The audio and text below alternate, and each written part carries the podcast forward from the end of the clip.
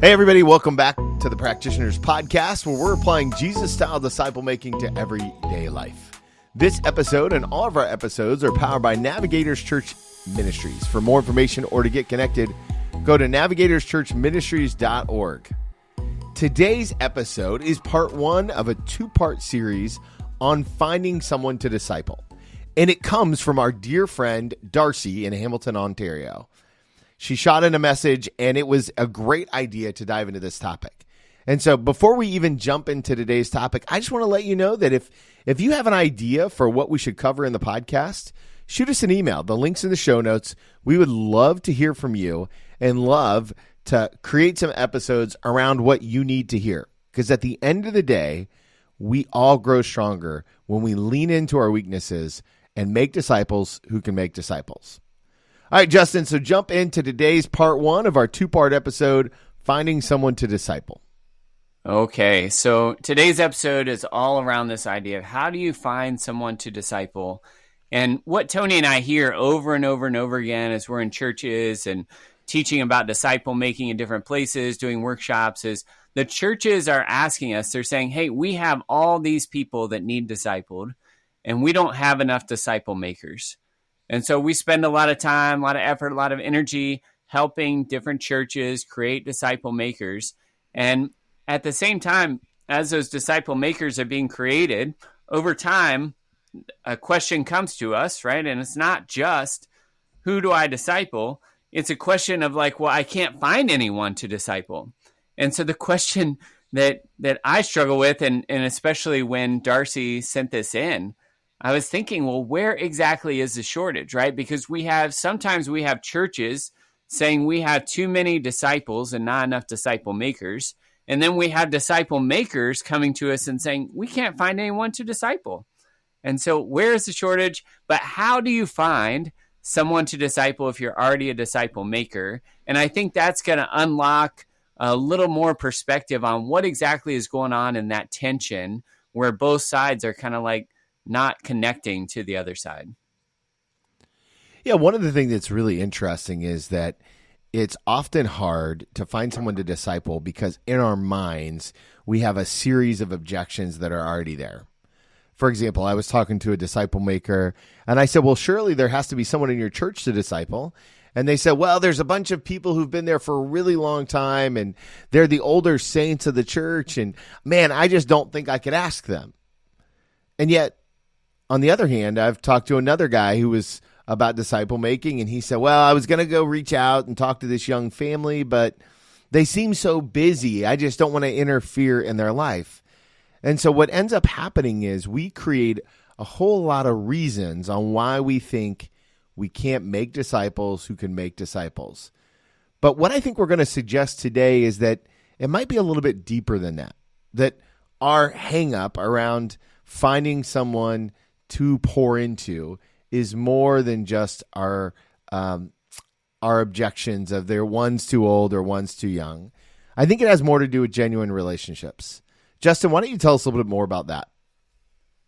Yeah, I think a lot of times when we are thinking about who to disciple, especially as a young disciple maker or somebody who maybe is even trying this for the first time, there's a lot around it, right? There's a lot of internal barriers and obstacles around, like, oh, okay, well, who am I going to ask? And you know, we we play in our minds what that conversation is going to be like, and there's some fear around it, some fear of rejection, some fear of like them, the other person thinking that they're that you are saying, well, their their relationship with God is not good enough, or that yours is way better, and so there's all these things, but. Uh, then we we get down to a place where we're like, okay, well, I got like one or two people that I would feel comfortable asking, um, and so then we just move in that direction, uh, or we we have reasons why those one or two people aren't a good fit. And when we do that, then we get to a place where we ask it, well, I can't find anyone. How do I find someone then? And the lack of genuine relationships is if we don't have uh, a comfortable relationship with different types of people, people who are at different places in their walk with Jesus, then it's harder and harder to know who we can disciple. And when we have that inability to consider through an intentional lens, then it can become a real roadblock for us. And it can actually stop us from moving forward in disciple making. And that's one of the reasons why having a conviction around disciple making that that you are called to make disciples no matter what is one of the things that can propel us through this tension or this roadblock. But there's another tool that you know we've referenced on the podcast before, we've probably even talked about it before, but we want to take time in this episode to really unpack it so that we can understand how do we use it.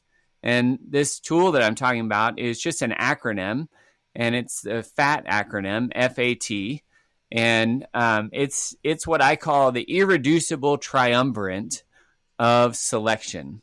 That is right? a and big so, word. Triumvirate? Big, is that what you said? Yeah, yeah.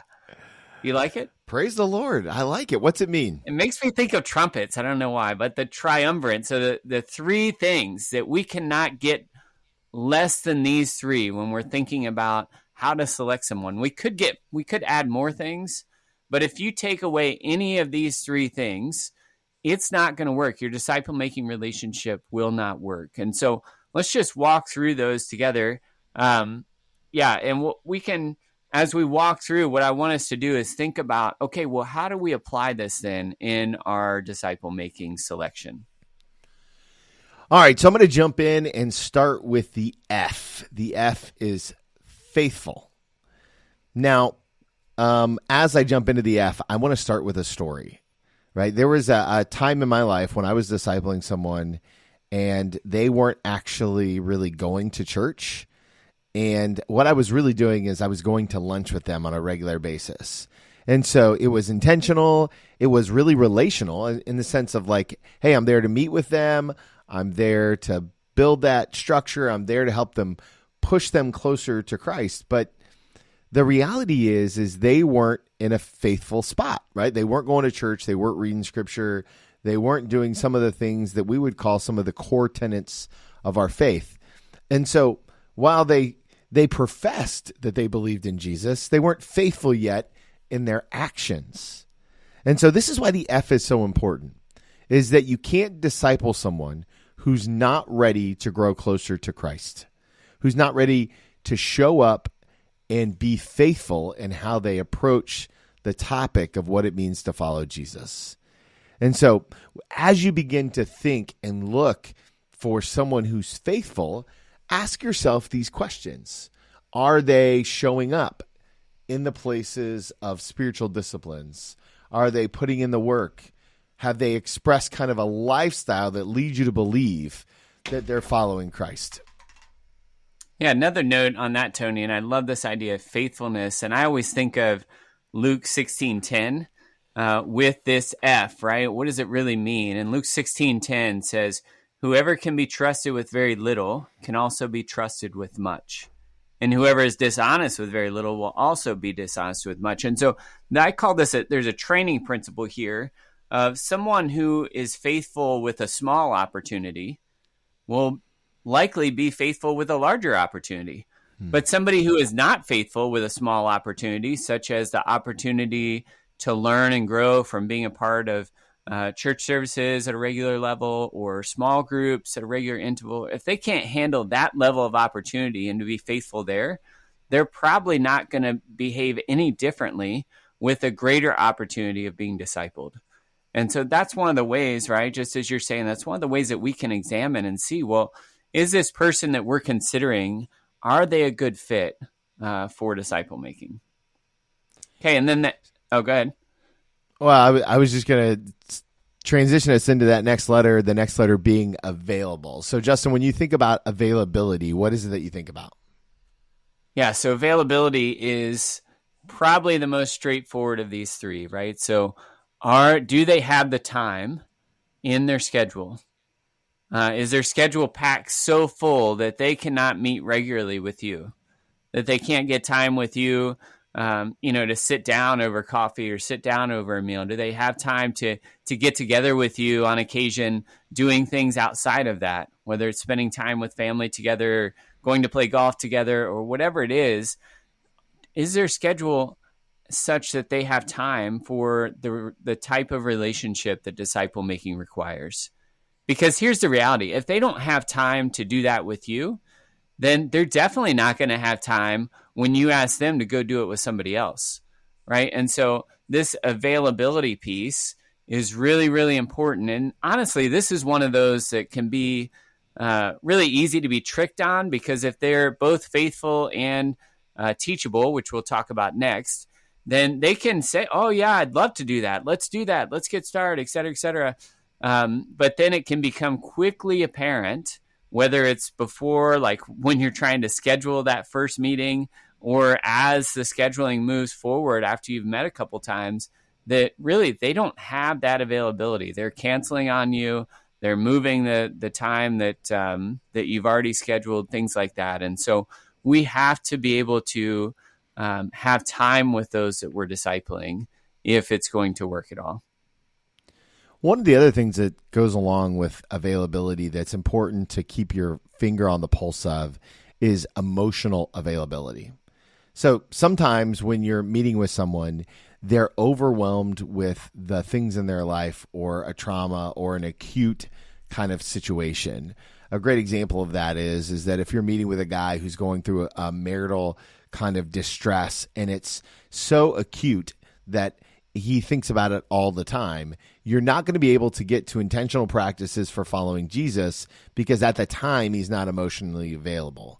So I'm not suggesting that you give up on the person or that you just abandon the person. What I want you to know is that there is a difference between someone who needs kind of a more counseling triage approach versus someone who's ready to actually get into intentional disciple making. And there are even seasons where you, you just have to put a pin in it, right? If if someone's uh, close to their family is is in the process of dying, you may have to put a pin in disciple making for the sake of the relationship because right now they're just not emotionally available. And that's okay because as disciple makers, we play the long game uh, far more than we play the short game. And so, if I'm understanding you right, Tony, what, what you're saying is that there's availability, the physical, the time, but there's also the emotional. But as disciple makers, part of what we're doing is digging into their emotional life, the challenges that they have in their life, and so we're not saying that when somebody has a challenge in their life that that means they can't be discipled. Um, right. I think what you're saying is that um, we have to be careful that we're not selecting people whose uh, emotional challenges or whose life challenges are so great that they don't have the capacity or the the ability to delve into their life with God, um, and they need more of a counselor uh, that yeah. needs to be the major input that they have in their life right now, uh, more so than a disciple maker at that time. Is that? I want to make yeah, sure that's that a, clear because we could get some miscommunication, and we're not trying to get. Yeah, no, I, I'm not. As disciple makers, we always dive into the depths of people's lives, but sometimes in our selection process, it may not be the right season to select someone who's going through yeah. something that makes them emotionally unavailable, and that's okay. Yes. Yeah. Because uh, somebody who's not, it's not a great time for them to be discipled right now. We're not saying they'll never be a great person for discipling, right? So I know for me, there was a time when somebody tried to disciple me when I was a terrible person to disciple. It was not a good pick by that guy because I was I was not faithful uh, whatsoever to him, uh, and I was maybe teachable, maybe, and only available when I wanted, wanted to be because I wasn't I wasn't faithful. And so, yeah, just because it's a no right now doesn't mean that you're saying the person's never going to be a good fit uh, for disciple making. And that's why this selection is so important. Uh, that Jesus would spend, you know, a whole night in prayer, uh, praying over who it was that he should invite into a relationship like this. Okay, so so far we have faithful, we have available Tony, what's the, what's the T? Bring us home here. The T is teachable, right? Teachable. And that means are they willing to come in and take instruction? Right? Because of the intentional nature of disciple making, what we're asking you to do in the relationship is to come in with an agenda in mind, to come in with tools in mind, to think about how we can help teach someone. Well, there's nothing more frustrating as a disciple maker for someone who's not willing to come in and accept any of the teaching that you're bringing to the table. Now, I'm not talking about just like resistance. Resistance is okay. What I'm talking about is just blatant disregard, right? Are they even open to being challenged? Are they taking it from a humble posture? Are they open to trying it, even if it's hard? Are they willing to do the work? It's one of the reasons why I think it's so important to assign homework early on in the relationship, is because when you assign homework and they don't do it or do it, you'll get a clear sense of teachability. Yeah. And that that piece is real important, right? Because we can't have an intentional relationship that moves somewhere, moves them from where they are to a different reality, whether internally and externally. That's what we're looking for. If they're not willing to do something different, right? And so it's that intentional uh, being open and receiving that. Uh, you know, instruction or teaching. Teaching makes it sound like it's all academic or knowledge focused, and it's not. Uh, but there is a component of that. And what I want to what I want to kind of wrap us with here on the faithful, available, teachable is, you know, when we think about Second Timothy 2 2, which Paul is writing to Timothy, and he says, "In the things you have heard me say in the presence of many witnesses, entrust to reliable men who will also be qualified to teach others. That's what's at stake here in selection, right? If we're going to have a disciple making relationship that moves to a place of multiplication where they're going out and doing it with someone else, then we we can't just hang out with people and be friends with them right i think of disciple making as friendship plus right so it's hmm. not only uh, loving someone and getting into their life and supporting them but it's helping them grow in their faith and mature in their faith to the place where they can do this with others because our world is full of brokenness and full of people who are struggling in life and who want more of Jesus, who want more of uh, his freedom and the grace that he offers, uh, want to separate from sin more and more. And some of us have figured out and have made progress in that. We haven't figured it all out. We're not perfect in it, but we've made progress in it. And so part of what disciple making is, is helping people that have tasted it figure out how to help others with it. And then part of it is those people who are broken and hurting, but really open and hungry to, to growing in Jesus and growing in maturity, to helping them uh, really become disciple makers and to become free from a lot of that stuff.